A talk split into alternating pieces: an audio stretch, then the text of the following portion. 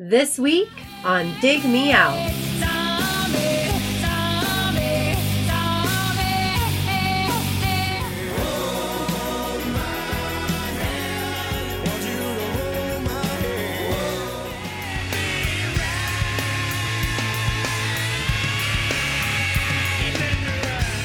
With your hosts, Jason Zia and Tim Minneci. Jay, this week we are hosting a roundtable discussion on um, what I have termed disappearing acts. You could also put them into the uh, where are they now file or uh, whatever happened to so and so.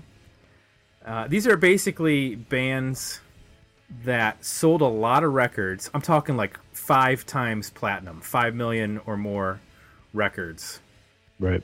in the 90s and then by the time we hit the 2000s so this could be like you know four five six years later they are just they've disappeared. They they are From from, From- record sales from or- record sales from radio relevancy from mtv from popular culture and in some cases may have even become a punchline. Like they went from being the most popular band at the time to becoming something of a of a of a joke. I I have some theories. Some of them are probably logical. Some of them are, are probably highly illogical, but we're gonna tackle them. And uh, to help us do so, we've got uh, some returning guests. Jay, you know both these people. I know both these people. uh, joining us from whereabouts in Michigan? Uh, Ann Arbor. Ann Arbor. That's right. Oh, Mr. Eric J. Peterson. Thank you, thank you. Thank you for coming back.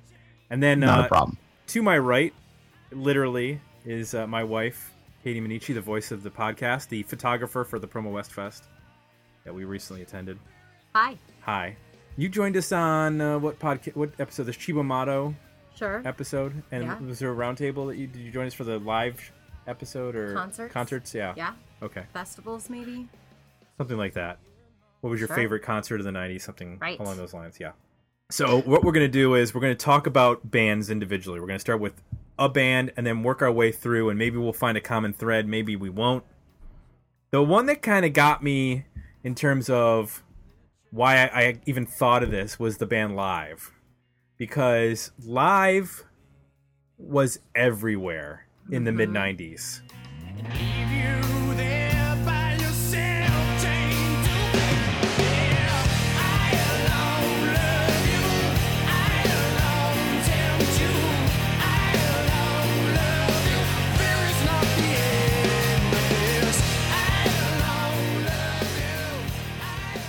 This was probably the band that, in terms of who you thought was going to be maybe the the taker of the torch, so to speak, after Pearl Jam and and those bands, they put out, you know, the, their first release was an independent release, and then I think it got picked up by Major as after that, and then they ended up putting out their second record, Throwing Copper. Was that A and M? Is that the right label that I'm thinking of? Yeah, I think so. sold 8 million copies of that record. Now, today, 8 million copies of, an- of an album, you'd be put up there with Elvis and Michael Jackson because it's impossible to sell 8 million copies of anything. But Live did it with Throwing Copper. They had a, a number of singles, huge singles with videos that went with every single one of them. They're constantly on television. So you have, you know, Lightning Crashes, I Alone, All Over You. I mean, there was just bl- blanketed for probably like two years straight. Sony BMG. Oh, they're on Sony BMG. Okay, thank you. So that when they're on BMG, does that mean they're automatically a part of the music club? It does. It does. I'm pretty sure that's So- how I got the album. So here's the thing about that music club. I always heard that those were written off as promos and didn't actually count towards their sales. Oh, Yeah, I've heard something similar to that too. Like, uh, actually, in the research for this episode, there was a little caveat around. Uh, I can't remember what band, but it was it gave the figure, and then it says, you know, and who knows how many record club issues or you know releases. I wonder if that's Because I think that was Yeah, those were uh, it was a big tax write off. I think for the labels because they could claim they gave those away and then write up, write all that off.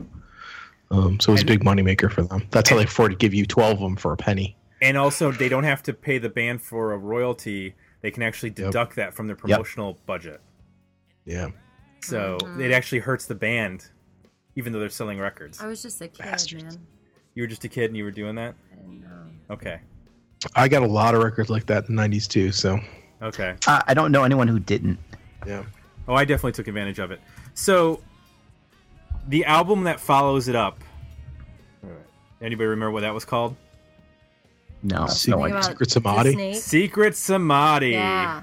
I dare anybody to uh to actually Luc- Lakini's juice. yes. So that comes out in '97. There's there's actually a, a number of singles. Lakini's Juice was the first one, which any a juice in the title is just weird. It just it's off-putting to me. Right? I don't know who Lakini is, and I don't know why we have his juice, but apparently it's important. Well, that's going to come back an to evening in the sun. Doesn't that's going to come back to my explanation of uh, why they're no longer relevant. But Right. so, and then the t- the second single. Anybody remember what the second single was? No. Turn my head. Oh, oh yeah. Turn My Head. And then they also released singles for Rattlesnake and Freaks, but they didn't really do anything. So I my theory is twofold. One that this record, even though it sold well in comparison to it was it debuted at number 1 on the Billboard chart. It ended up selling uh what was it? It, it sold a lot. It sold 2 million copies mm-hmm. I bought it. it was them clearly they were trying to be a harder edged band with that's a drop D riff on on Bikini's Juice. The real collapse to me is the 1999 album, The Distance to Here, with the first single, The Dolphins Cry. Here's my theory: the when you use a dolphin in any way, shape, or form, you are you are jumping the shark with your Jumping band. the dolphin. Nothing is less rock and roll than a dolphin. It's the Hmm. Video with Guns N' Roses. Dolphins. yeah, The but they weren't singing rele- about the dolphin. No, but he's in the video. It's part of the imagery. There's dolphin sounds on that song. yeah. That's my theory with that. No, I, I think that that was a band that it probably got overexposed on, on the Throwing Copper record. And then when Yeah. Secret Samadhi came out, people went, oh, God, the Rat Tail's back. Yeah, I think Secret Samadhi. Yeah, it was the first signs of uh oh, this band is. I guess the best way, simplest way I could put it is they're painfully pretentious from from the beginning. Like, I mean, they wrap themselves in religious imagery, both Christian and Hindu. Um, you know, very serious. Never, no sense of humor about themselves whatsoever. Um, and for a couple records, I think with the the climate of the music world and just just musically, I think they were. It was fine. It worked. But I think when you start to get the Secret Samadhi and they start pushing th- that, I read a really great quote, and I, and I think starting especially with with that record and, and the ones that follow, you start to hear lyrics that are head scratchers. Dolphins for one. Uh, and and I started Sure. just pulling some lyrics, and um, al- along the way of doing that, I came up to a great quote from uh, a Bo Dewar who writes for Popdose, and he, his quote was, "At times, listeners couldn't be sure whether they were listening to, to Topographic Oceans era Yes or Cherry Pie era Warrant." I think that, that I think that's interesting because I think with both of those bands they that uh, were referenced were bands that maybe overstayed the the scene and the sound for too long. It, some I- some of my favorite lines were, um, "I can smell your armpits. You stole my idea. This puke smells like beer." Another was, "Picked you up by your puffy puppy dog scruff." And, Oh, I uh, remember that. Can you hear the dolphins cry? See the rose ri- road rise up to meet us. Just like, mm-hmm. what are you talking about? Like, it sounds like very profound and important, but you're, It's very it Bono-esque. means nothing. Right. Well, I remember about this time too. Like, I was a huge Rolling Stone fan. I mean, as soon as it would come out, I would read it cover to cover. And they started really, really negatively covering his attitude. Like, hmm. I remember reading a couple, like, it stayed with me enough that when you brought up live, it's one of the first things I thought of. And- Other than the fact that I always miss say his name as Ted Kaczynski, but that's totally totally, Right. totally other. But um, I remember reading some articles that really talked about like him having sort of like a Barbara Streisand kind of an attitude, but not Barbara. Well, if you remember, Jay, when we talked to Jon Fine from Bitch Magnet and um, the Your Band Sucks book, he talked about because I think we brought up about opening for larger bands, and he brought up that a friend of his had opened for live, and when they were out on tour, they were the, the guys in live were like showing him Billboard magazines like hey, look at we just hit, you know, another single just went to number whatever on the Billboard chart. Like they were very Yeah, I on saw them top live, of and they talked about themselves. Wow. Yeah. So that article you read in Rolling Stone was probably not far off from the uh, the truth in terms of them. I mean, they performed well in concert, but they did in between songs talk about themselves, which was not interesting to me as a teenage girl. But yeah, I, I remember Mental Jewelry. I would have thought, you know, somebody like Rolling Stone loved that record. I remember it got, I felt like it when it first came out, it got a lot of critical acclaim, and they were a very promising band because I think they were very young. Like, Yeah, they were. They look. They, uh, they look like little boys in the video for Operation Spirit. and I think when I'll go back and listen to that briefly. I mean, it, it does sound pretty fresh and different. So it's just amazing to me. Within really two records after that, suddenly things start to take a turn and spiral to what they are now, which is irrelevant. yeah. Well, I mean, now the band is uh, Ed Kowalczyk left the band after their 2006 album, and he's been doing solo work ever since. And I believe that the rest of the guys, I think they replaced him, and they still tour as live. Um, which is, you know, in terms of comparing them to um, Warrant earlier, Eric. Yeah. That's uh, you know, uh, some There of these, go. yeah, some of these bands from the '90s have have taken that same turn of like replacing key members with uh, fill-ins and continuing soldiering on because of disagreements. It's funny during your intro when you said uh, in the "Where Are They Now" file, my mind immediately went to that scene in Spinal Tap when they're on the way to the concert. They're listening to the radio and they hear the DJ say that about them. Yeah, well, I knew it was bad when Ed Kowalczyk played the Columbus Casino, and Is it's not a that- venue that people go to. is that the new version of playing the state fair? I think that is the casino um, circuit is like the new state fair circuit. Right. Yeah. Yeah. I, I don't know. I think I think that you're you're all correct. I also think that there was uh, definitely a generational shift in uh, Mhm. music listening and buying habits. Radio had radically changed. Um, you know, obviously, I've spoken before about the Telecom Act, but the modern rock radio format didn't i mean as as it was in say 94 95 when throwing copper was huge i mean that was really dead two years later Right. th- those stations did not stick around for very long.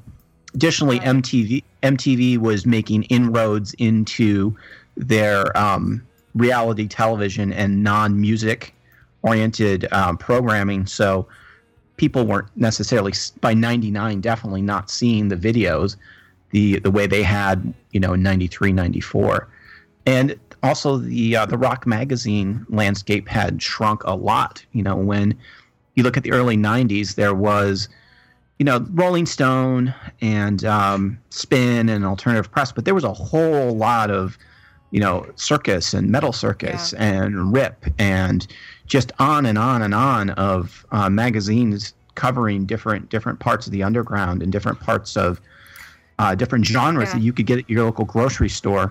And that was that was gone by 97 98 for the most part.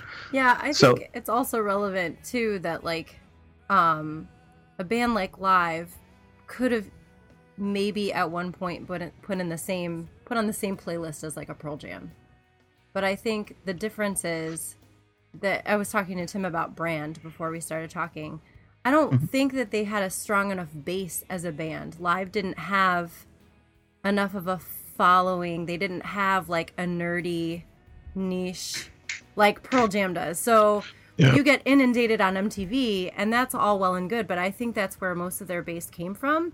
And then when those fickle people, which at the time was me, lose interest, they didn't have a base to fall back on. Whereas like Pearl Jam tries something new and and teenagers don't like it, well they still have like all their guys that will go to every concert. You know, like they can try something new, live can't. I thought it, I was going to bring bring up Pearl Jam too because I thought the exact same thing in terms of how they they were able to go out and reinvent themselves as a live band, almost in a Grateful Dead kind of Yeah. following.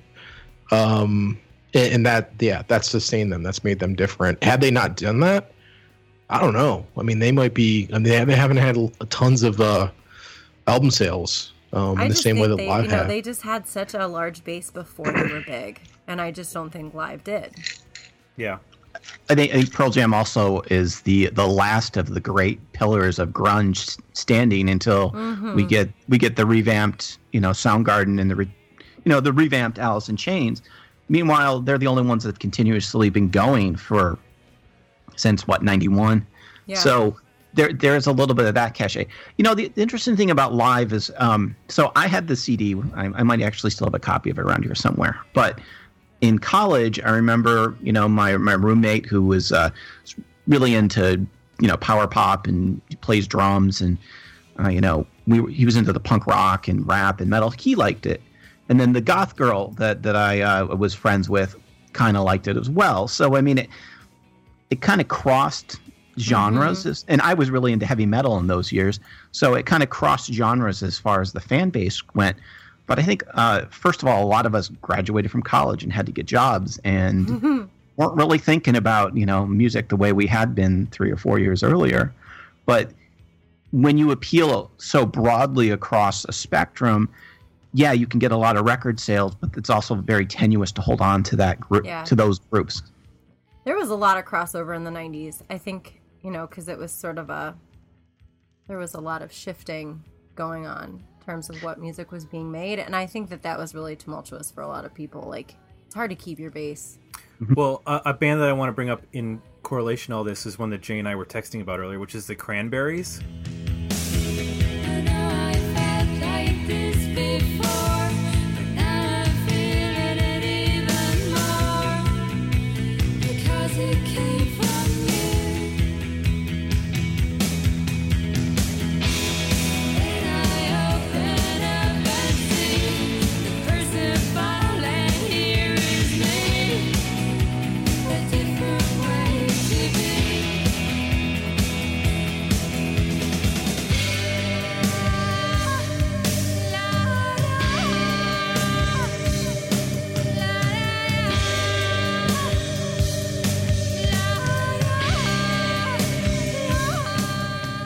Amazing amount of records sold. The first 3 mm-hmm. albums, what was it, Jay? 15 million albums? The first three the records? first three sold 15 million in the U.S., 40 million worldwide. Those are astounding numbers. They had so many singles off of those first three. And then the fourth album, Bury the Hatchet, 377,000 as a last check. I mean, just an absolute drop off from 2 million, 2 million with the, the faithfully to the faithful departed. And the thing that Jay brought up, which you, you want to talk about a little bit, is their numbers domestically obliterate bands that are you think of as being much bigger, like the one that you brought up, Jay, when we were texting. Yeah, yeah. I mean, I just for comparison, I well, I actually thought well, Oasis might uh, fit this format. They don't fit it because no record sold more than four million in the U.S. And in fact, the first three combined only sold six million. So the Cranberries' first three records sold 15, and Oasis in, in the U.S. only sold six. I think of Oasis being way more hyped and thought of as being a bigger band in hindsight um, than the Cranberries, but they were not, not in the U.S. at least. Did the Cranberries get there before Oasis? I think that might have been. I seem to recall Oasis being kind of on on the tail end of that of the whole wave of uh, alternative stuff. So the And I think- first Cranberries record came out in '93, Mhm. and that's the one with the basically the two big singles off of that are "Dreams" and "Linger." Okay. So Yes. and it kind of Right. established the band as being sort of a, uh, you know, poppy but not aggressive. Right. And then '94 is when No Need to Argue comes out, and that has Zombie on it.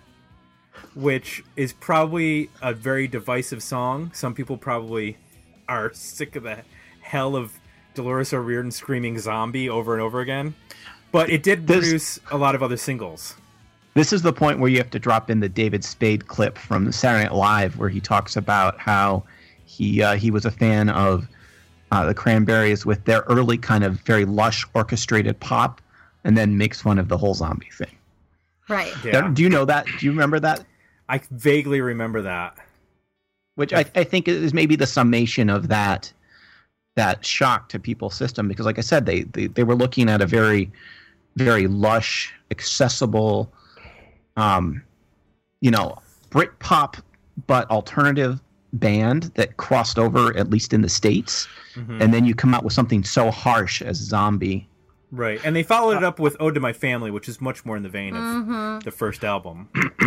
Well, that's what I, I thought. That was my initial assumption was that okay when they shifted to zombie, maybe it alienated certain No, fans. that was a huge single. It yeah, was. and as I, I looked at the, the that material on that record and the material after it, it's still pretty well mixed in terms of. I mean, they still did the lush, kind of Celtic sounding, dreamy, almost you know uh, shoegaze at times stuff as just as much on the follow up records as they Yeah, did. like Free to Decide on the third record to the Faithful Departed is much more in that vein than Salvation, which was the lead single. it actually led me down the road with this band as being i think two points one would be i, I think somebody touched on it that rock alternative rock radio became way less alternative so like Yeah. if you go look at their records as they're classified on apple music one record is considered adult contemporary one is considered celtic contemporary one is considered rock one is considered alternative mm-hmm. Celtic The- Contemporary. yeah That's a thing. and that and those those are records that came out within one year of each other So you guys might know a little bit more about this than I, than I do. But at what point did like the Jack and the Billy and the the radio format that was taking basically classic rock, 80s hits, and then hits of the 90s and mixing them come in? Because to me, that kind of replaced what was modern rock radio. That's a good question. That's that Jack radio format. I think was in the like very early 2000s or late 90s. Hmm. Um, I'm just googling it right now, actually. Okay, because Um, and, and you know this this while you're googling, this is also the the era of record uh, or I'm sorry, radio company consolidation Mm-hmm. and um, much fewer chances being taken with playlists. And, and something we didn't talk about with uh, with live and Pearl Jam is have you guys seen the Pearl Jam 20 documentary? Yeah, I think it's Perry Farrell who talks about about 96 when all of that stuff was going on with MTV and radio that a lot of the record companies started moving towards the uh, you know we need the hit for the quarter because they had been bought out by big corporations that needed to have the you know the the hit on the balance sheet for each quarter as opposed Sure. to well f- previous to that when an A&R person could you know say hey we need to give this guy Bruce Springsteen three albums or four albums before he hits and everyone will go back and buy the earlier one and they were also moving towards uh, pre-manufactured pop because this is one of the things Perry Farrell talks about is why are we wasting our time and, and all this money with you know unreliable musicians who could die of a heroin overdose any day? Why do we need Guns N' Roses? Why do we need Nirvana? Why do we need Alice in Chains when we can just get these teeny bopper kids from Disney we can pump them out every every three months and if you know one of them keeps us afloat for the next two quarters great. If not we'll just get the next one Yeah, I think um, I- think that happened, and what it did is it, it to me it closed down the the variety that we were hearing. So by the end of the decade, it really it got to the point where even if you look at a band like um, because because they continue to have you know pretty big singles through the through at least '97. Mhm. Um, but by the end of the decade, if you look at a band like U2, for them to stay relevant, I mean, they just had to cut straight to pop radio. I mean, Beautiful Day is, there's no subtlety about that song. There's no, you know, you don't hear any their Irish influences anymore. I mean, It's- they are just a straight not up war. pop band. Yeah, it's a straight up pop song that you could play on pop radio. It didn't rely on alternative radio anymore. Um, so, and I don't think the Cranberries could do that. They're a little bit they're a little too quirky sounding. Um, so they really needed to have that format there uh, for them to continue to have big radio hits. I just don't think they could. You could pluck one of those songs out and throw it on straight up pop radio. It's just a little too. Uh, her voice is too different. The musically, it's a little too. Ethnic. Yeah, ethnic. It's just not quite. It, it won't fit. I know this might seem kind of crazy, but because I was pretty young, I would say too, like, I equated her with Sinead O'Connor. And I mean, like, I didn't mix them up, but sort of like the imagery of seeing Sinead O'Connor, like, rip up the Pope's picture, like, all that kind of stuff that was happening on SNL. Like, I just assumed, whether or not they really were, that the Cranberries were super political too mm-hmm. Well, the and that was imagery in the kind of zombie video is uninteresting. to- political. right. It was kind of not that it uninteresting is the wrong word. It was not something that I could that I could really get involved with as a 15, 16 year old. Like mm-hmm. so I liked the song, but it didn't have any staying power with me because I didn't really understand what they were about. You weren't you weren't researching Sinn Fein and No, that was Northern that Ireland. was so far from my fight that, that it just Yeah. you know Yeah. like like I think a lot of American teenagers probably felt that way. It- Yeah. So this this is also part of um, some something we talked about before we started recording, which is the fate of a lot of female artists and uh, female front women during this era. I Yeah. mean, we had Sarah McLachlan who sells, you know, two million in, in the U.S. and five million in Canada. You get Jewel who sells eight mil, or you know, twelve times platinum. You get Alanis Morissette who apparently sold sixteen million copies of Oh yeah. Jagged Little Pill. You get Shania Twain selling 12, mil, 12 million records. I mean, that was a crossover. You get Sheryl Crow, you get Dido doing 21 million worldwide. And Natalie and Imbruglia. Yeah. uh, Tori Amos. And I'm just going to throw in, you know, in 1990, Roxette sold 11 million records worldwide, which is, you know, um, coming out of a different scene, but still Right. uh, with some of those, you can look at them and go, okay, like Tori Amos and Sarah McLachlan and you know Roxette, they all go back to wherever Canada or the UK or, um, you know Sweden in the case of Roxette or wherever they're you know Natalie and Imbruglia goes back to Australia or whatever Sure. but there there is there's something about the change from those women dominating the charts and then having others that didn't quite dominate the charts like you know Liz Phair and the whole you know all the Lilith Fair people Apple, Meredith yeah. Brooks, Yeah. Joan Osborne. Right. exactly but then you get 96 you know 97 98 we start getting the Christina Al- or Aguilera and yeah. you know um Britney Spears and Mm-hmm. however many that we've totally forgotten about that that start dominating the charts. So, you know, these were women that were that were singing uh, largely about things they cared about, things coming from their point of view that were strong, and it's replaced with. I hate to keep Hit picking me, on the, baby, the one more Mouseketeers. time. Exactly. So It's okay. It's okay. I mean, but th- but that's the reality of what happened. right? Like the sexy schoolgirl thing just killed feminism and feelings. I mean, I like to think that there were a bunch of, uh, you know, 14 year old girls out there discovering whatever, you know, 1998 punk rock underground, you know, strong young women making music was going on. But reality is that, you know, it didn't see a lot of that from the young people that I knew.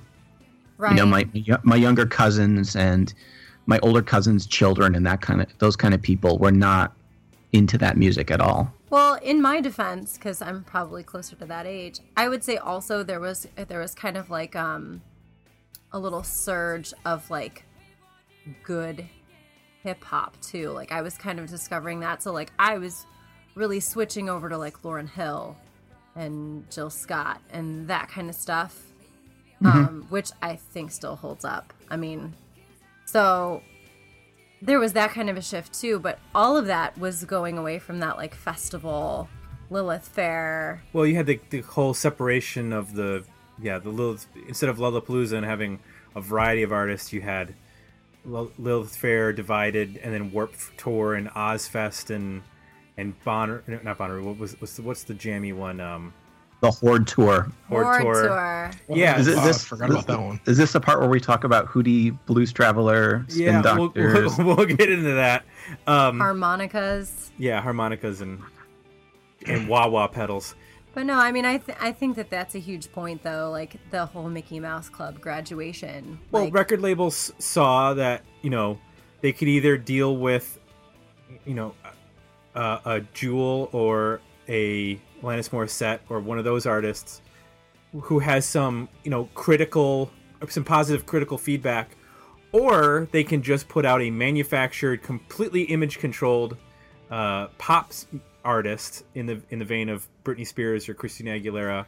Because you got to remember, like Alanis Morissette, for as being as you know hugely popular, there was also like mild controversy around like the "you ought to know" lyrics Oh, because sure. of, because of the language that was used.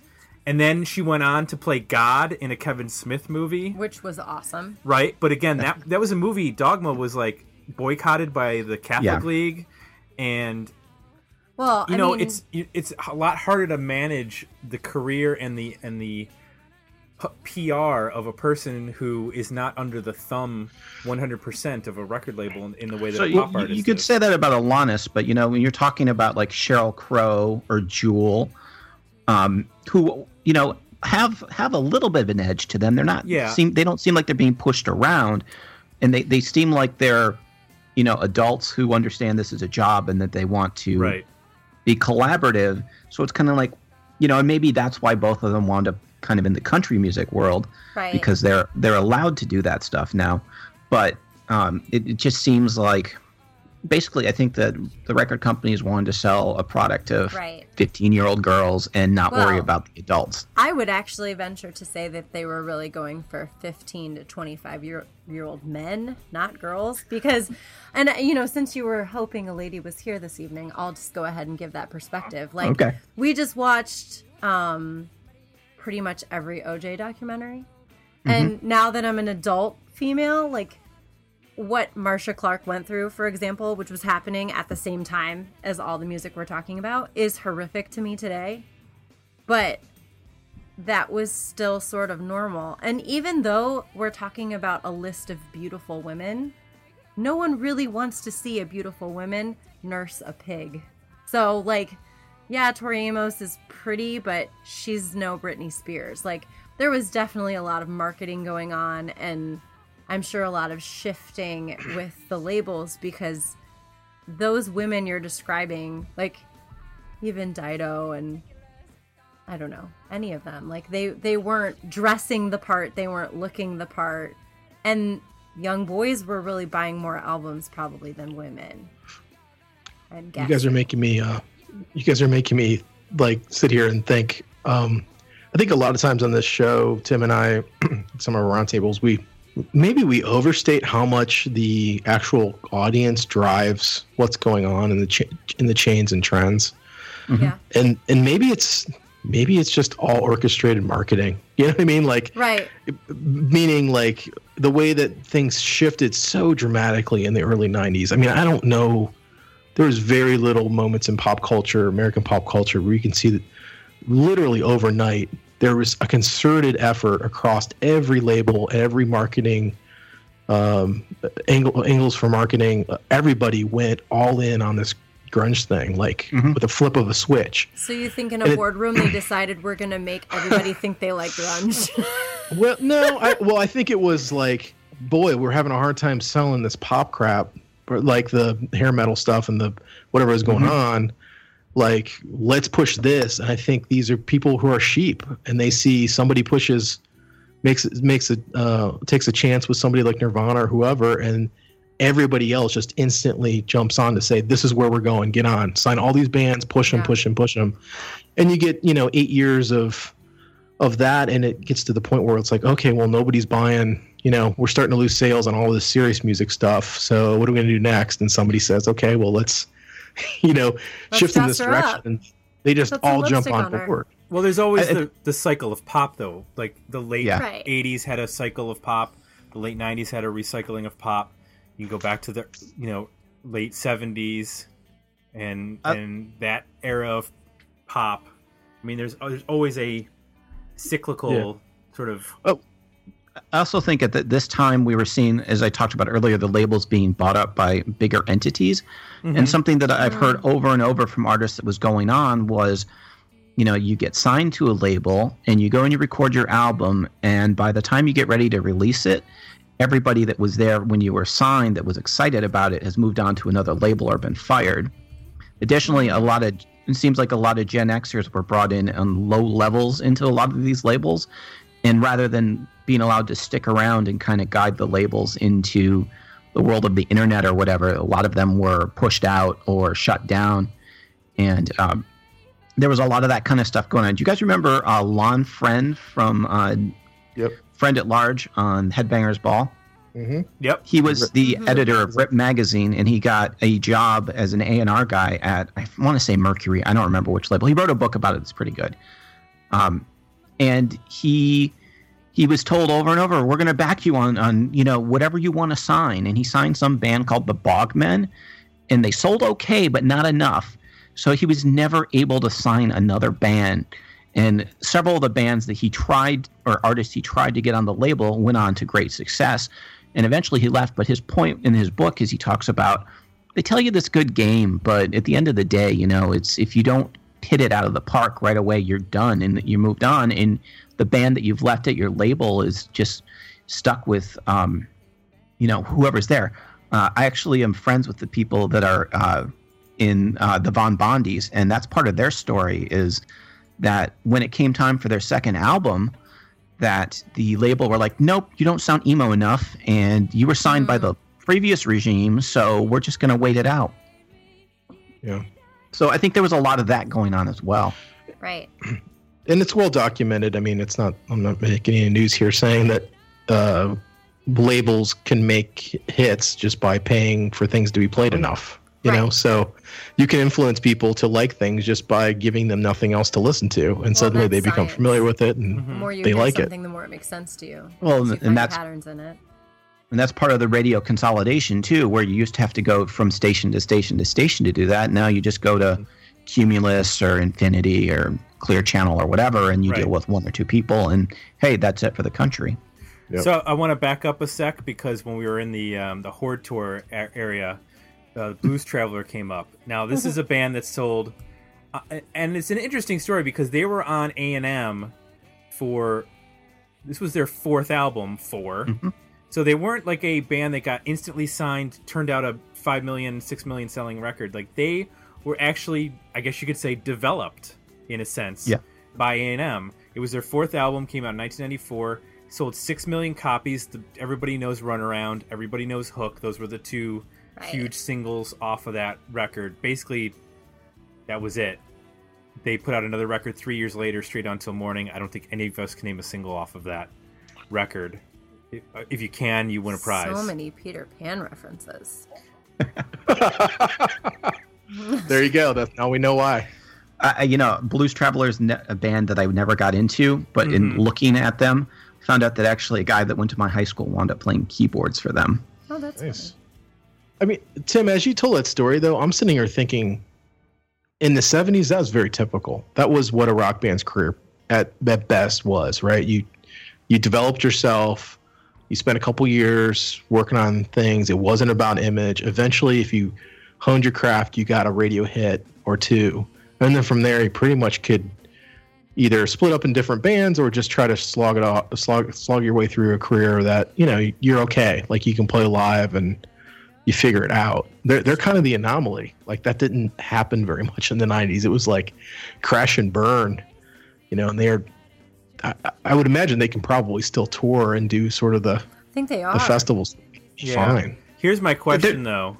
When we talked to Jacob Slichter from Semisonic, he talked about how they are still in debt to the record label for feeling strangely fine and as a band overall because they spent so much money promoting the band and using independent promoters and and pushing, you know, to get the the, the songs out and whether I guess it would be all three albums.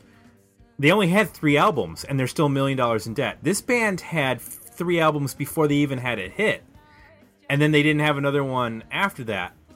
Yeah. I, I, I, I gotta imagine they're still probably in debt, even though they sold six million copies, which was more than I think he said a million and a half that they sold of, of Feeling Strangely Fine. Um, But they're they're a touring. They're a much stronger touring band than Semisonic overall. Yeah, Sure. they're plugged. They're plugged into an uh, an underground scene that keeps on going. Whether it's you know playing with the Grateful enthusiasts. Dead or playing with Big Head Todd and the Monsters or any of those those bands from that era. That I'm, I'm sure that they're you know they're not looking at topping the charts, but probably as with metal, they have a fan base that will come out and see them. yeah. I mean, that style of music is very still very strong f- from a live standpoint. There's always festivals and stuff going on that those Right. bands can play at. And I, I bet you they also uh, are able to go overseas with that music as well. Go to Europe, go to Asia. yeah, because they don't have taste. Over Pack there. all those uh, harmonicas up in road cases. Wow. Kidding, joking. no, I I, get- I get it. Generalization. I, but do you think that in terms of that this was a niche band that sort of just like broke through at the right time when the floodgates opened from like 94 to 96 where anybody could sort of Yeah. have, put out a Yeah. weird hit, hit album To me, they're like they're like Peter Frampton or like Flaming Lips. 38 Special or like any of these bands where you're just like out of nowhere the the right time hits they have the right song and it breaks through. And they were sort of always there right? It's just something weird happens things connect and next thing you know they're on the radio. That might Hey, be they the were- first mention of 38 special on this podcast. Like you could go through the 70s and 80s there's you know hundreds of bands like that where you're like Yeah. how did this band how did this band have a hit? Like well, how did this happen? Hey, they they even had their own behind the music. So. They did. that's true. That's because john popper's crazy i mean he's a crazy man so and didn't somebody true. die in that band too I think so. Actually, I think the the keyboard player who who was replaced by a guy from my high school was the one that died. I believe. Hmm. It was the keyboard players that were messing around, messing around with the drugs in the 90s and dying that's what happened with the pumpkins too jonathan melvoin Yeah, but you know Shannon Hoon, Andrew Wood, yeah Kristen Pfaff. I mean, the, the list goes on. Bradley and. Noel, yeah. Yeah. Um, a band that uh, I don't think any of us would count as a, as fans. Uh, that I, but I do. We do need to talk about them, and that's Creed. Uh, this is a band that sold a buttload of records. think i have it's the 20 i have 23 million for the first three records combined 23 million. Don't you think it's possible that like a lot of those people didn't realize they were Christian No, and then bought it and went, oh, oh. So No. Here, here's here's something else that was going on in the '90s. The number one retailer of music became Best Buy. Walmart. Oh, Walmart. and ah, what records doesn't Walmart carry? Anything with a tipper sticker on it. So Creed was not necessarily going to have a tipper sticker. So Oh, a kid, wow. a kid in middle of nowhere, Nebraska or what is a Idaho, or sticker? Parental advisory. oh, That's slang. you know, uh, PMRC, Al Gore, his wife, got it. professional hearings. Yeah, yeah, uh, sure. You know, evils of Prince, that kind of stuff. So yeah, So you want you were at the Walmart with your mom and mom and mom or dad, and you wanted to get some rock music. This was the record that you picked up. Yep. Yeah, and even if you know, hey, they're a Christian band, or one of the guys is rumored to be Christian, that's so much the better. I mean, Mm-hmm. not one of them crazy, you know, drug addict homosexuals or whatever from the coasts. Which he ended up being at least a, a, a crazy drug Well, addict. Maybe, but I mean, I mean that. I mean, I, I don't, I don't know what. what it, you know, you get into the middle of the country in some places, and, and that's a lot more important than people Yeah. think. Yep, sure. that's a great point. But this is really the uh, the the the watered down grunge equivalent of say like a poison for that era or you know what I mean like It's, It's- trixter. it's It's what more- it is. It's, it's- trixter that sold Yeah. a lot. Yeah, And then Trisha's a good good one. Yeah, it's like the third third or fourth iteration of something that's so distilled down that it has absolutely no integrity left or Mm-hmm. Creativity. Like a photocopy. like of a the music it's music for the sake Yeah, of yeah. imitating the music before it to sell records Yeah. because So I think maybe their this- quote was like Pearl Jam doesn't sound like Pearl Jam anymore so we're going to try to sound like Pearl Jam like essentially that's what they were saying at the time like we want to sound like Cool. even flow and alive because Pearl didn't, doesn't want to make that music anymore because at that point they were past like like stadium. they were doing like yield and and uh you know what was the one after that binaural and and those records No code. Yeah, even but even No Code has like some rockers on it, like Hail Hail and you know, I See, actually I, I, I don't know. I jumped off after uh, Versus, to be honest. Me too. and that's and that's fair. You know, and and that's that's interesting because I was a huge Pearl Jam fan with Ten. I thought Ten was amazing, Yeah. and then Versus just kind of left me cold. And part of it was they are, they were changing, which I understand now. But part of it was I was changing and getting into something different as well. Right. Yeah, keep keep in mind. I mean, Creed. Uh, in hmm, maybe this is how do you phrase this. Creed, you could say technically exists in that there's a band called Alter Bridge where they just replaced Scott Stapp and it's the whole rest of the band is the same, and they do pretty well. Like they're not selling 23 million records, but they they do really well in, in terms of being able to at least uh, tour large theaters and and whatnot. So I think it kind of comes down to him. Like Maybe. Well, and he's just a- again, a- you know, a I- I terrible mentioned person. Ted earlier. I remember reading about him being an awful person, Yeah.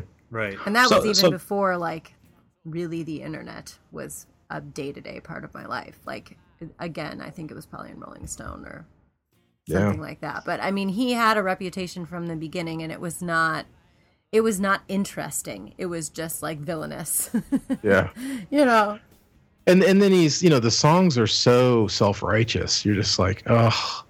I mean, I, I vaguely remember it- one was isn't arms wide open. It's like Oh yeah. very Oh. preachy and just It's like in a messianic pose the entire video. right. And you're just like, come on. Again, it's sort of the the live problem where you're dude, you're taking yourself way too serious here and yeah, creating religious imagery and like getting in places that you're just not going to be able to come back from.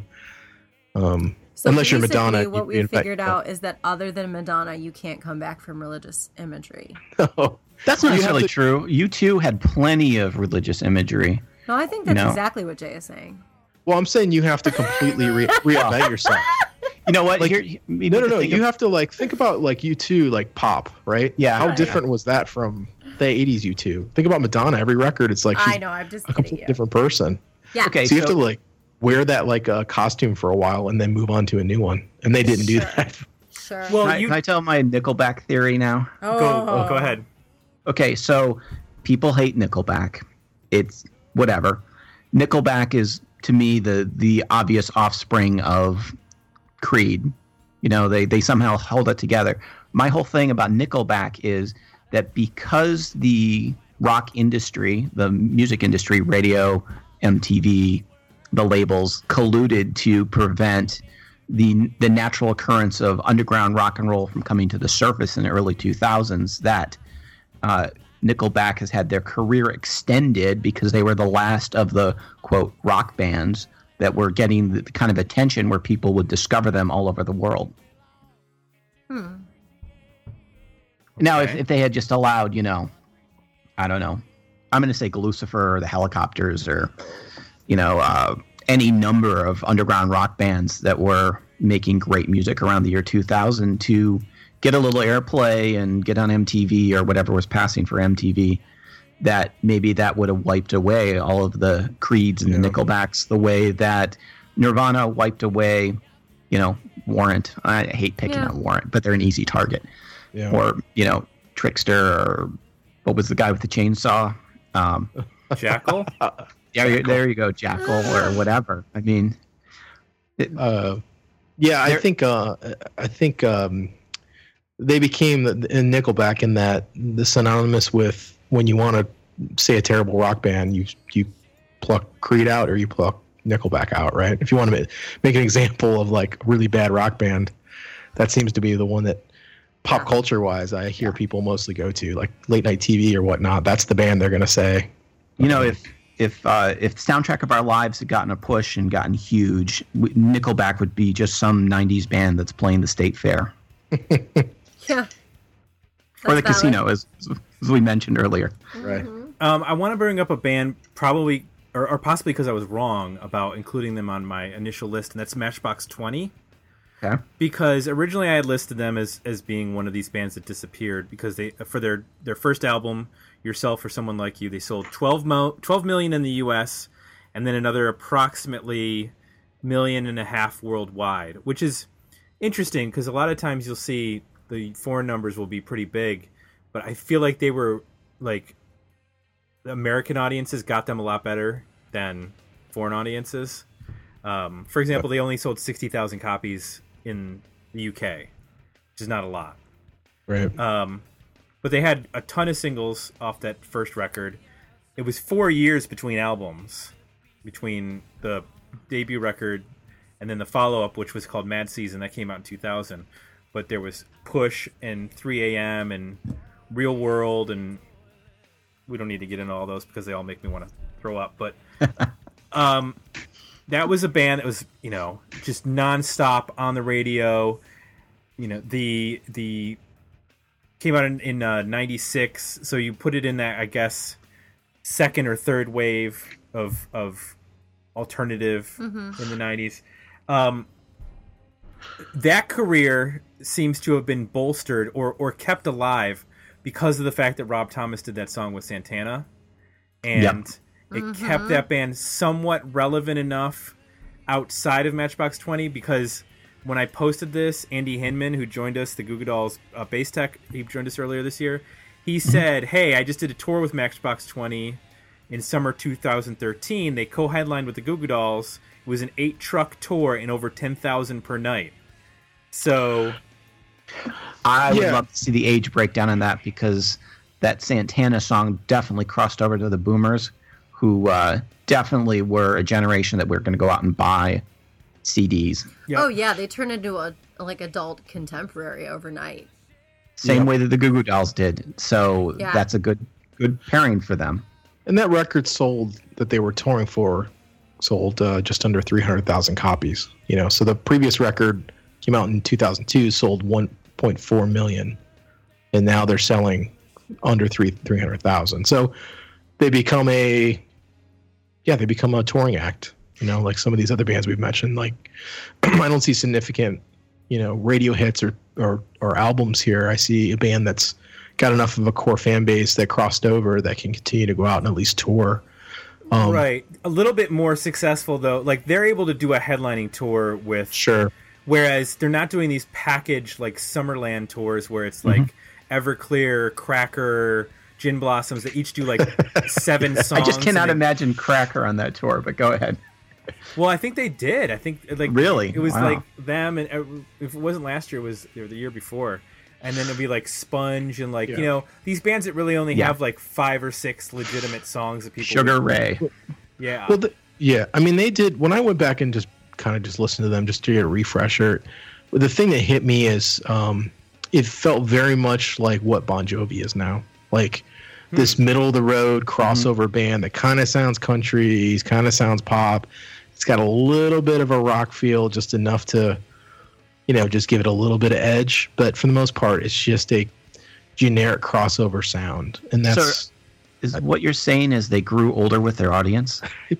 yeah, they were hmm. smart about, you know, uh, whether they did it consciously or not. I think Bon Jovi's definitely done consciously to say, Oh yeah. who do our fans listen to now? Okay, well, we- that's what we need to sound like. Well, you know, maybe maybe Bon Jovi's right in saying we're not 25 anymore, or we're not 32 anymore, and neither is our fan base. the the in the five bands that I I, I posted the pic, album covers of um, in our preview for this episode, the fifth one was Hootie and the Blowfish, because they might be the uh, poster child for in terms of '90s um, selling a massive amount on a record, and then by the end of the decade being utterly irrelevant. Um, and then, of course, is Cracked Rear View, which came out in um, 1994 sold 16 million in the US.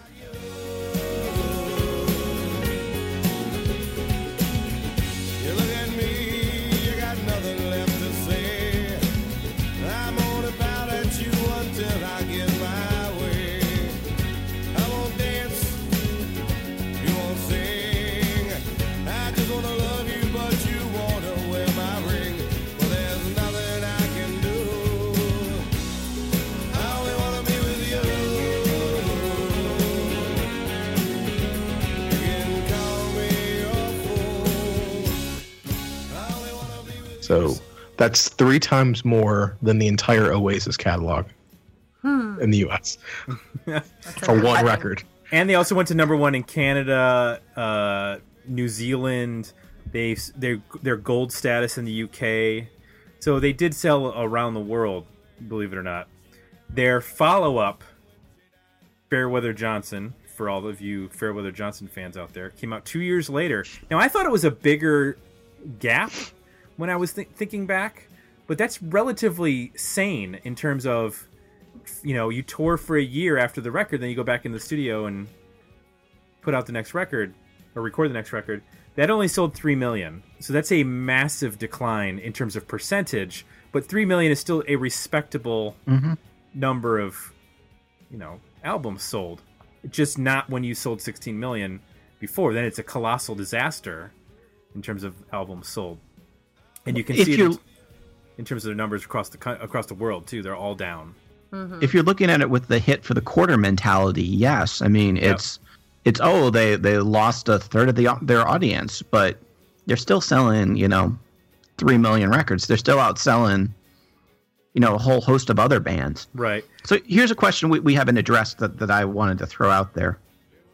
Does anybody have any thoughts about the change in record sales reflecting the uh, the change in formats available? Because in the early '90s, the cassette tape, and to a much smaller degree, the LP was still viable, but by the mid '90s, it was only CDs, and you know there there's a barrier there for a, a mass audience out there. Once again, lots of places in America, you know, there were people that held on to cassette tapes until you know till this day, and uh, or LPs to till this day, and never got on the CD train. Well, I, I think in terms of the CD LP thing, I think it becomes more important when you're talking about converting old albums to like I don't know how relevant that is in terms of the sales being reflective of whatever the period is. I think SoundScan had more to do with that coming in and accurately reflecting legitimate numbers, which they weren't beforehand because of the fact that hip hop and country weren't being properly Or metal. or metal weren't being properly um, recorded. Right. Um, but I don't know.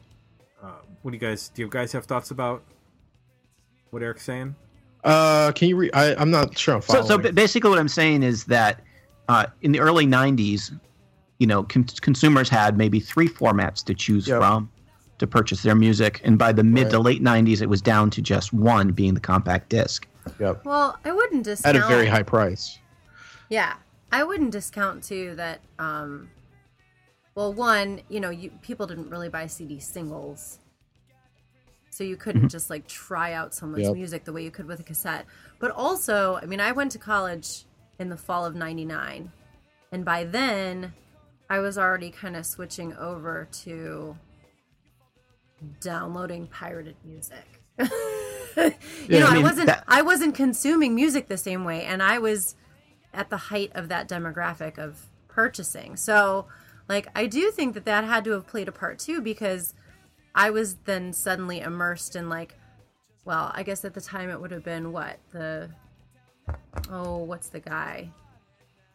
Huh? Napster. Yeah, I think I had Napster at the time. sure. So, you know, I was consuming so differently. And then all of a sudden, like you were saying, like I wasn't as limited to just the genres that I was hearing on like Midwestern radio too. So, like the consumption just completely changed. I don't know. Well, th- I think the other thing that made the CD, the addition of CDs, a little unique in that, um, you could go back. There was a legitimate reason to go back and buy stuff you already had, right? I don't think with cassettes that was very attractive. Sure, some people did it, but you could, you know, get a blank cassette and copy your vinyl to the cassette, and it sounded pretty close to what you would buy if you went to the store. Where with CDs, it was, you know, very much a different listening experience in terms of quality um, durability, portability. So there was a lot of people spending, you know, I can think about myself spending some of my budget on music. I'd be going back and actually buying things that came out 10 or 20 years ago,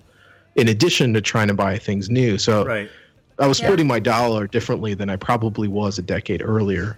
Um, So, so another thing that's that's just occurring to me is, is I have some very vivid memories of being in college in like 93, 94, and going to midnight sales for, you know, In Utero and Versus and REM's Monster and just the lines being out the door. I mean, Yep. went to Michigan State University, which 40,000 students, and there'd be a thousand people at a midnight sale. And then three years later, uh, when I was still at Michigan State, that going to a midnight sale, I remember getting Nick Cave's Murder Ballads, and uh, you know, nobody's there or next to nobody's there. And then two years later, going to a, a Tower Record midnight sale and being one of like five people there.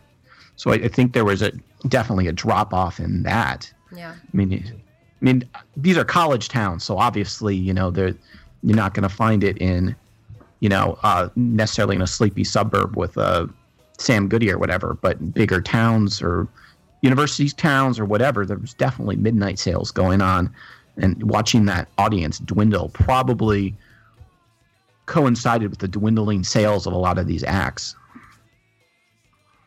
Well, as someone who attended the midnight sale for Load, uh, I can tell you that uh, it was sparse, and that was after it was like a year or two after Vitology, in which it was wrapped around the block at uh, Bowling Green State University for for that album. But um, no, I, I agree with what you're saying. I think that there was a shift in you know who was buying the music, you know, in terms of and if we talk about like in the Hootie and the Blowfish album, selling 16 million copies, um, you're crossing over into a an audience that isn't music obsessive. They're just on trend for like, oh, what's the really popular band? It's got five singles on the generic FM station right now. I guess I'll pick up their CD at Best Yeah. Buy because it's on the end cap. You know what I mean? Like th- that's not Yeah. somebody who goes to a midnight sale and who gives a shit about the pro- I, I, program I, record. I, I myself did a lot of that, like in this, like between probably ninety three and ninety six or eight, seven. It was there was so much music coming out. The radio was just not sustaining anybody, Mhm.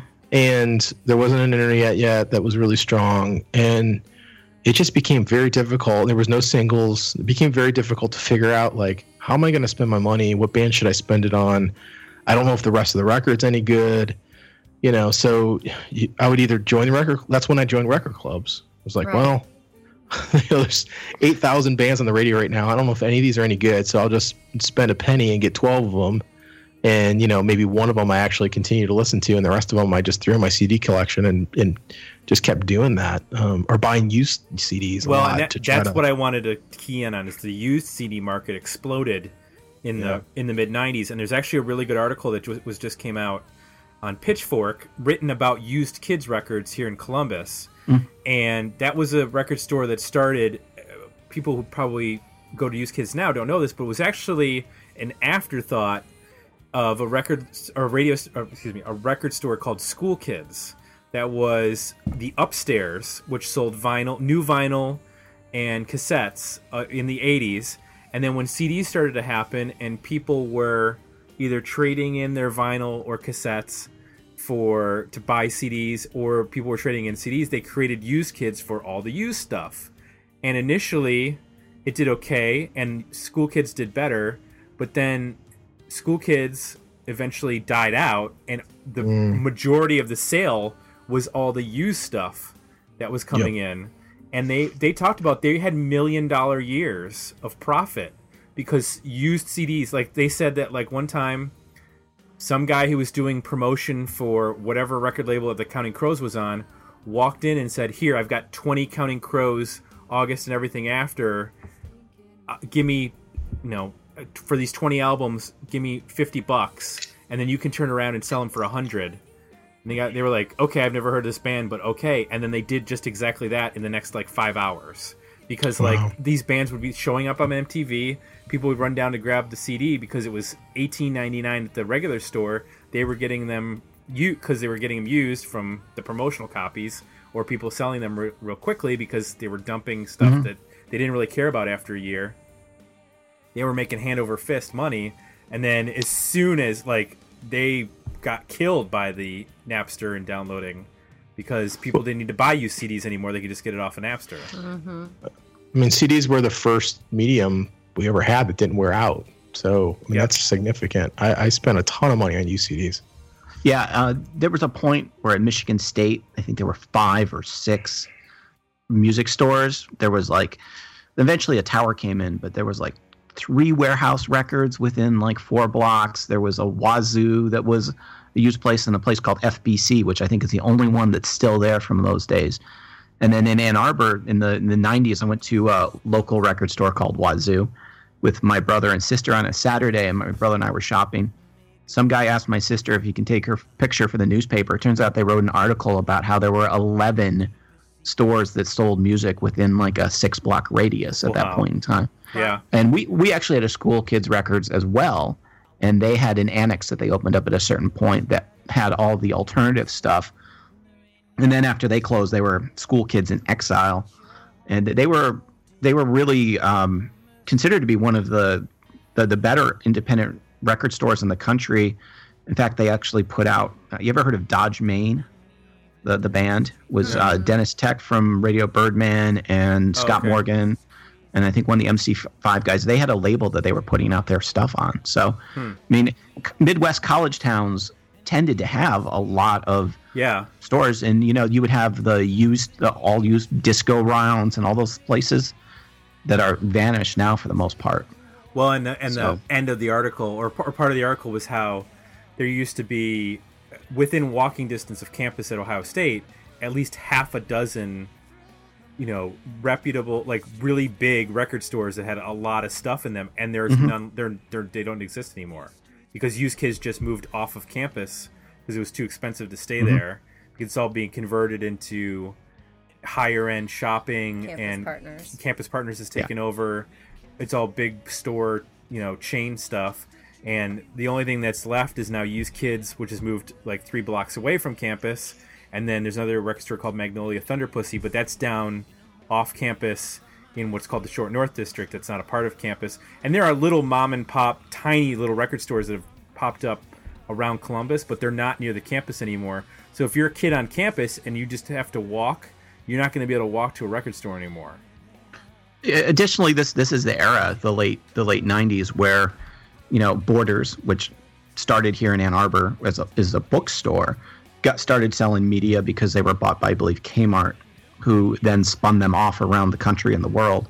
You get tower records expanding all over the place and uh, you get best buy coming in using music as a loss leader. I remember being in the first best buy in this area and talking to the guy who uh, was uh, just offhandedly talking to one of the guys in working the music section, and he said basically, "Yeah, corporate will let me order whatever I want." So he was ordering a lot of punk rock stuff and a lot of weird stuff that you weren't necessarily going to find even in your borders or your, you know, unless it was a shop that focused on like blues or folk or something. You weren't going to find half this stuff in your average uh, used record store, used CD store. right So, and, and them selling the, the records for nine ninety nine, and part of that was, you know, they could buy, they could go to the label and say, we're going to take six million copies of your new whatever, so we'll it will enter the charts at number one. We're going to get them at a discounted price because we're going to guarantee purchasing them from you. We're going to sell them as a loss leader for ten bucks a pop, so people come in the store, and it's a win-win. Yeah, I remember in the early 2000s where there'd be like the circulars for Best Buy, and it'd be like, "Here's everything that's on sale this week for like 8.99," Yeah.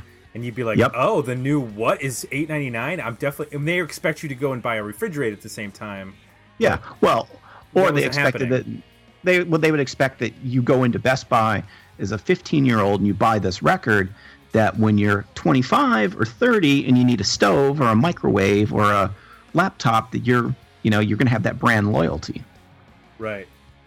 We've gotten a little far afield of our Yeah, original okay. topic here, but uh, I think we've covered the five bands that I, I wanted to cover, which were Creed, Hootie, Matchbox, Live, and Cranberries. I think the thing that I wanted to wrap up with Hootie, we- since we got, is that that is a it, it that to me is the ultimate case of like a band burning people out. You know that even though it was only two years, they were literally everywhere. And when I mean everywhere, like they were on like ESPN before ESPN got into cross promotional marketing. like they were friends with like Dan Patrick and doing like show you know showing up on ESPN Sports Center and stuff like that with Keith Olbermann and Dan Patrick.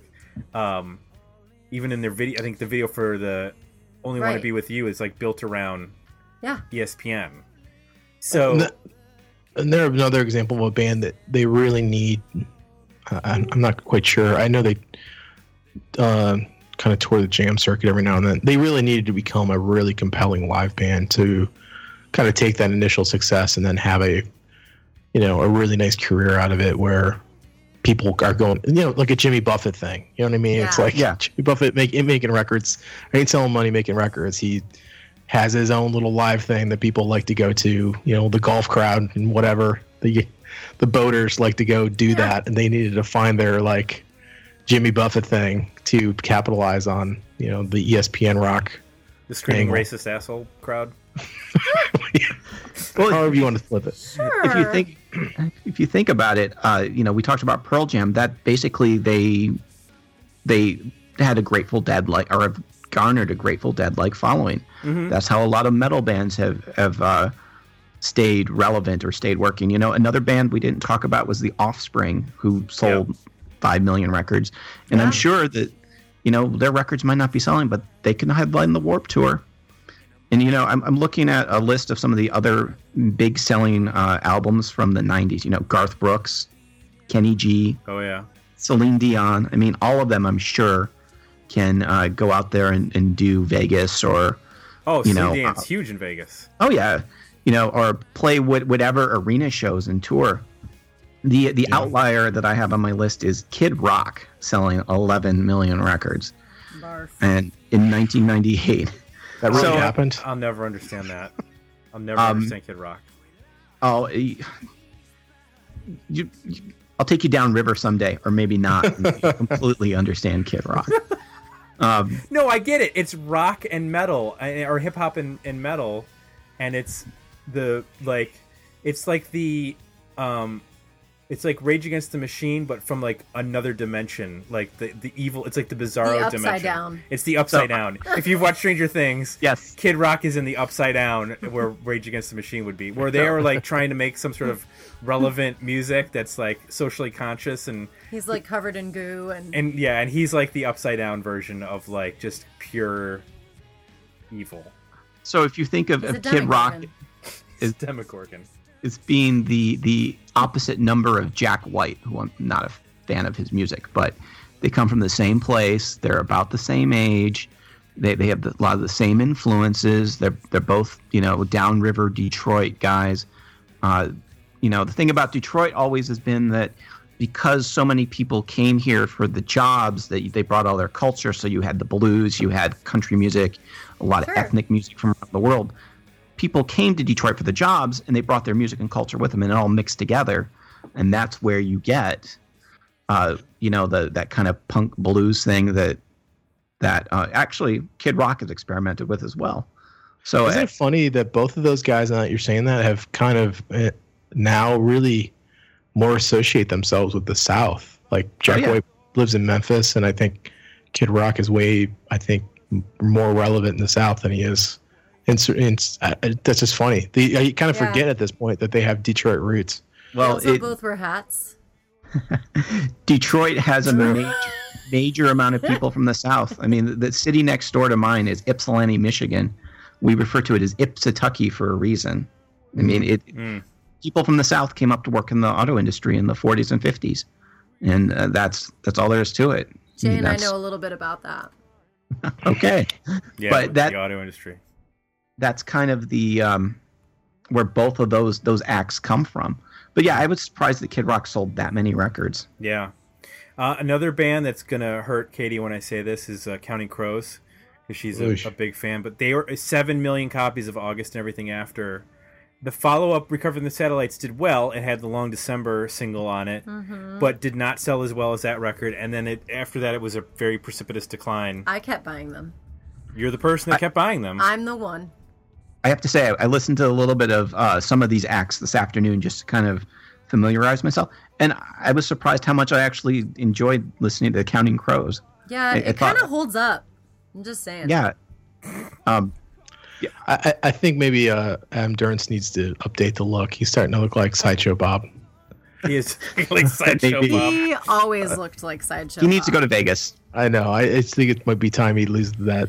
But they were really wig. good live. They were interesting live. Like it wasn't just Well, he's like listening to the CD. You couldn't. It wasn't just like pressing. well because play. he like- dances around like an American Thom Yorke. no, that's not it at all. Although I do also love Thom Yorke, but like they did different arrangements of their own songs. I mean, they Mm-hmm. were they were interesting to watch live.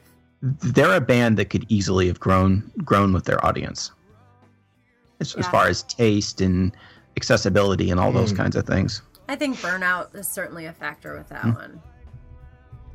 Yeah. Do some of these bands, like uh, them, for example, I, I know I hit this point with the Cranberries they didn't actually make, but some of them just stopped making music. Like I, I don't know that they like Right. It, Yeah. how it's hard to evaluate. Like, did they stop making music just because it wasn't selling, or did they just stop making music because they didn't need to or want to anymore? Well, Or- one one band I was going to throw out there that's I'm surprised sold five million records, Sublime, and obviously we know that the singer died before the record came out, and even though the band tried to go on, it wasn't the same. So, I mean, maybe there. I mean, there's some of these bands that probably fell apart, and they were like, "I got my money, I'm going away." You know, They, that that band sold five million records. I know, Yeah. I know. I was like looking. I'm like, did Rancid sell five million records? How about Bad Religion? How about I the know. Experience? You know, I was looking at all these like indie punk like Warp Tour bands. I'm like, aside from the Offspring, it was just Sublime. Yeah. Wow, Well, in Green I, Day. s- I feel so out of touch. Well, Green Day, but they're was still. Green Day's a- huge in high school. We've covered Green Day on our bands we did not expect to survive the '90s, and yet they did. So, but that's a different. I- I- that's a different episode. I think we need to have a. Uh, I have another idea for a roundtable based on this and some other conversations. It's the U.S. versus another country, and we we have guests on from the other country and try to figure out like Interesting. why was uh why did Oasis only sell six million records here, and uh Why did you buy what's that band called? What's the band we just talked about? Sublime. Sublime's Yeah. sold just as many. So How does that happen? you got, I think that there is something though about bands that kind of packed up and went home, like uh, uh, James. Remember the band James? Yep. They had- Right. that had laid, which did okay in the states, but they continued to release stuff in Europe, and you couldn't get their records in the states. Or the Cardigans. Yeah. Cardigans Right. were another band that did well in Europe, and actually, a lot of my metalhead friends love the Cardigans. Oh, I love that band. I mean, they're a great band, but commercially, they had like one hit in the states, Mhm. and then they they basically went back to back to Europe, and you know, th- there is a certain amount of that, and I'm sure that there's bands that had one hit in the states, and you know, were big in Canada or in Australia or you know the UK or you know what what's the the uh, the joke from singles? We're big in Belgium. Yeah. Yeah. Right. Well, one of my favorite uh, bands that we're actually going to be doing a review of soon is the Tragically Hip, and outside of Buffalo, Detroit, basically the cities that you can walk to Canada, Yep. they have basically no impact in the United States, and they play stadiums in Canada. I mean, we're talking they play like 50, 60,000 seat stadiums up in Canada, and I've seen them at a park for free in Columbus, Ohio, standing five feet away, and nobody gave a shit. Like that's a band that you're, you know, they tried over and over again, and people just did not get what they were doing Right. here in the United States.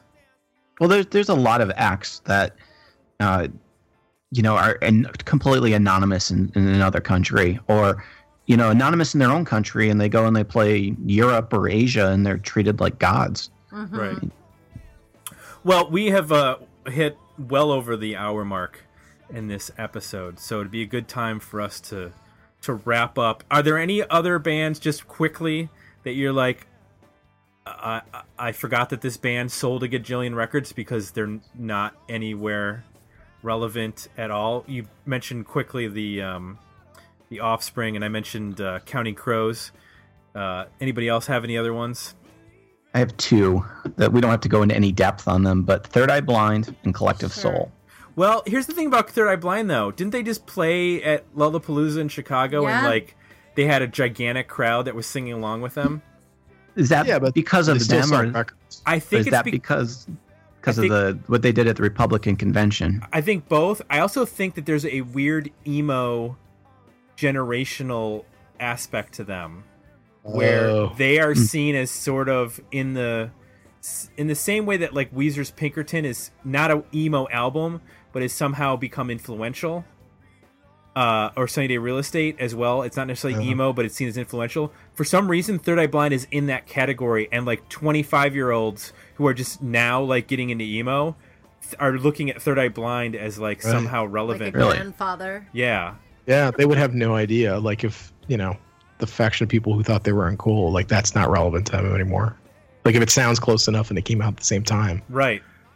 Because I think if Yeah. you went back and listened to that first Third Eye Blind record, and you like listen to him singing and, and those lyrics that are kind of, you know, uh, introspective and whatnot, you go, "Oh, I could see how you would misconstrue this as being emo or influential upon emo." Did uh, I had Collective Soul too, but did they did they crack five million on any record? I thought Not- it was just a not little indiv- bit under. Yeah, not individually, but they sold Yeah. massively apparently in Canada. Okay, yeah, and I think the yeah the first three or four records, uh, when you add them up, it's pretty significant, no doubt. Yeah, we need to just do a whole show on them because they're that's a a weird band. I believe like that first album that had uh, Shine and Yeah. stuff. That's just like all demos. Yeah, they weren't even a band. He was he was like apparently shopping that as a publishing thing, and some radio station picked it up and started playing the song, and he had to throw a band together and release the record, and Yeah, it was weird- in the whole thing. It's a weird uh, situation with that band, but uh, we'll, we'll maybe we'll get into that. So uh, it'd be a good time for us then to wrap up and say thank you to Eric Peterson joining us from Ann Arbor, Michigan. Eric, what have you have? What do you have going on right now that you'd like to uh, share with us? So I've been on, on a couple of other podcasts recently. I was on the Projection Booth podcast talking about the 80s film The Hidden. And we definitely talked about some music there because Concrete Blonde is all over that soundtrack. Cool. I was on the film podcast talking about the Rambo movies. And then um, I've actually started doing uh, vinyl community videos for YouTube where I show my vinyl records and talk about them. So that, Cool. that's kind of what I've been up to. And people can just find that by going to. Is there a, is there like a YouTube channel for that? Yeah, it's just my name, but Okay. the, probably the best best place is um, if you go on Facebook and you're a member of the Love That Album podcast Facebook page, which is the podcast I do a compilation edition for every every month, and uh, usually a little uh, blurb on the main episode. Or uh, there's a page called Feed My Ears where we just talk about music, and it's very much music oriented. There's not a lot of other stuff. It's very friendly. So anybody looking for a Facebook group without any drama about music, that's a good one. It's called Feed My Ears again. So yep. Um, and you know, if if you want, I can shoot you the uh, the URL for the Yeah, we'll put it in the the show uh. YouTube thing, and you can throw it up in the show notes. Excellent. Katie, what do you got going on? Well, I was just looking up the album sales of Vertical Horizon, Why would you do that to yourself? which Oh, was yeah. Higher than I thought. I think it's close to three million. Oh, that's So pretty. That's pretty high. It doesn't really hit your My mark five million for mark. this conversation, but that was just in America though. So with My uh, it might have made this list. yeah, I I tried to block that band out from As memory. you should. That's that's fair. Um, I go back to school tomorrow. which will be a week ago when we actually post this. But all right, well, good luck at another school year. Right. Hope that goes well for you. I'm just gonna continue to shape the minds of children Excellent. everywhere. and by everywhere, I mean in the greater Powell Lewis Center area. Okay, thank you. I uh, want to remind everybody that uh, you can leave some positive feedback over at iTunes. And of course, join us at Patreon for bonus content, uh, previews. You can vote on albums that we're going to be reviewing. Like we currently just put one up uh, for our next review. You can help us pick a uh, album on future episodes. And if you join at the one dollar level, you get all that. If you join at the two fifty level, you get a album review after twelve months of membership. That's it for Jay. I'm Tim. We're out. Thanks to Eric and Katie for joining us. We'll be back next week with another episode of Dig Me Out. Thanks for listening. You can support the podcast by becoming a Patreon subscriber at patreon.com backslash dig me out or requesting a review for the 2016 season at our request a review page at digmeoutpodcast.com.